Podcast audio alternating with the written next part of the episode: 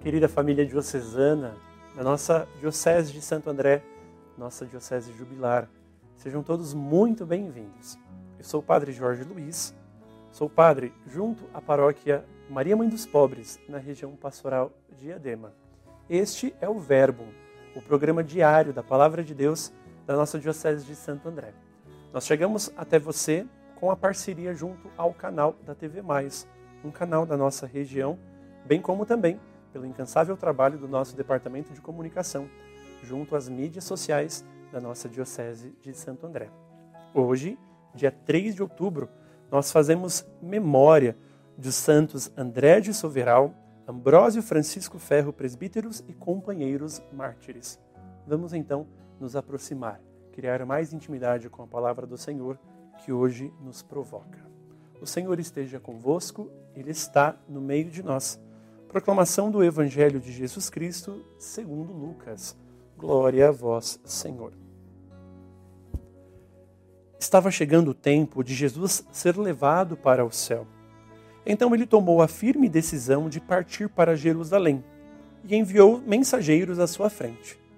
Estes puseram-se a caminho e entraram num povoado de samaritanos para preparar a hospedagem para Jesus.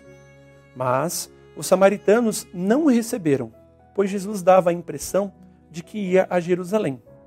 Vendo isso, os discípulos Tiago e João disseram: Senhor, queres que mandemos descer fogo do céu para destruí-los? Jesus, porém, voltou-se e repreendeu-os, e partiram para outro povoado. Palavra da salvação. Glória a vós, Senhor. Nós que nos colocamos como seguidores, como discípulos do Cristo, compreendemos que a sua missão o coroamento de toda a sua missão se manifesta na cidade de Jerusalém, aonde com alegria o acolhemos, impondo os nossos ramos, os nossos ramos de oliveiras, e o exaltamos como um rei, Osana ao filho de Davi. Mas nós também compreendemos, pós-evento paixão, que esta entrada gloriosa também será uma saída dolorosa para a vida do próprio Cristo. Ali ele será condenado, ali ele será crucificado vai morrer, mas também ressuscitar para cada um de nós.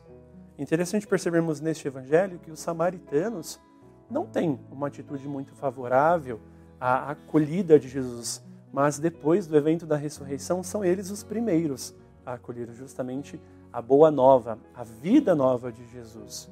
E nós colocamos também como adversários. Se não me sinto acolhido, devo fazer mal a eles? Vamos tacar fogo, Senhor, sobre eles? Não. A resposta de Jesus nunca é uma resposta de enfrentamento. A resposta, a vida, o testemunho de Jesus nunca é um testemunho de guerra, de brigas, de discórdias. O que o Senhor nos apresenta, entrando em Jerusalém, abraçando a cruz por mim e por você, é um caminho de vida e de salvação. Então, mesmo diante das realidades onde pouco nos encontramos acolhidos, muitas vezes até dentro da nossa dinâmica comunitária, da nossa pastoral, da nossa paróquia, é ali também que devemos colocar a nossa vida. É ali também que será o ambiente onde encontraremos e chegaremos à salvação. Podemos e devemos aprender constantemente com as palavras e com os ensinamentos, com as posturas de nosso Senhor Jesus Cristo. Ele faz isso para mim, ele faz isso para cada um de nós.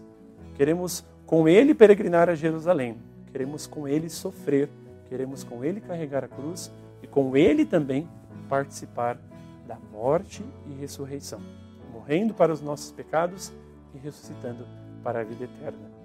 O Senhor esteja convosco, Ele está no meio de nós.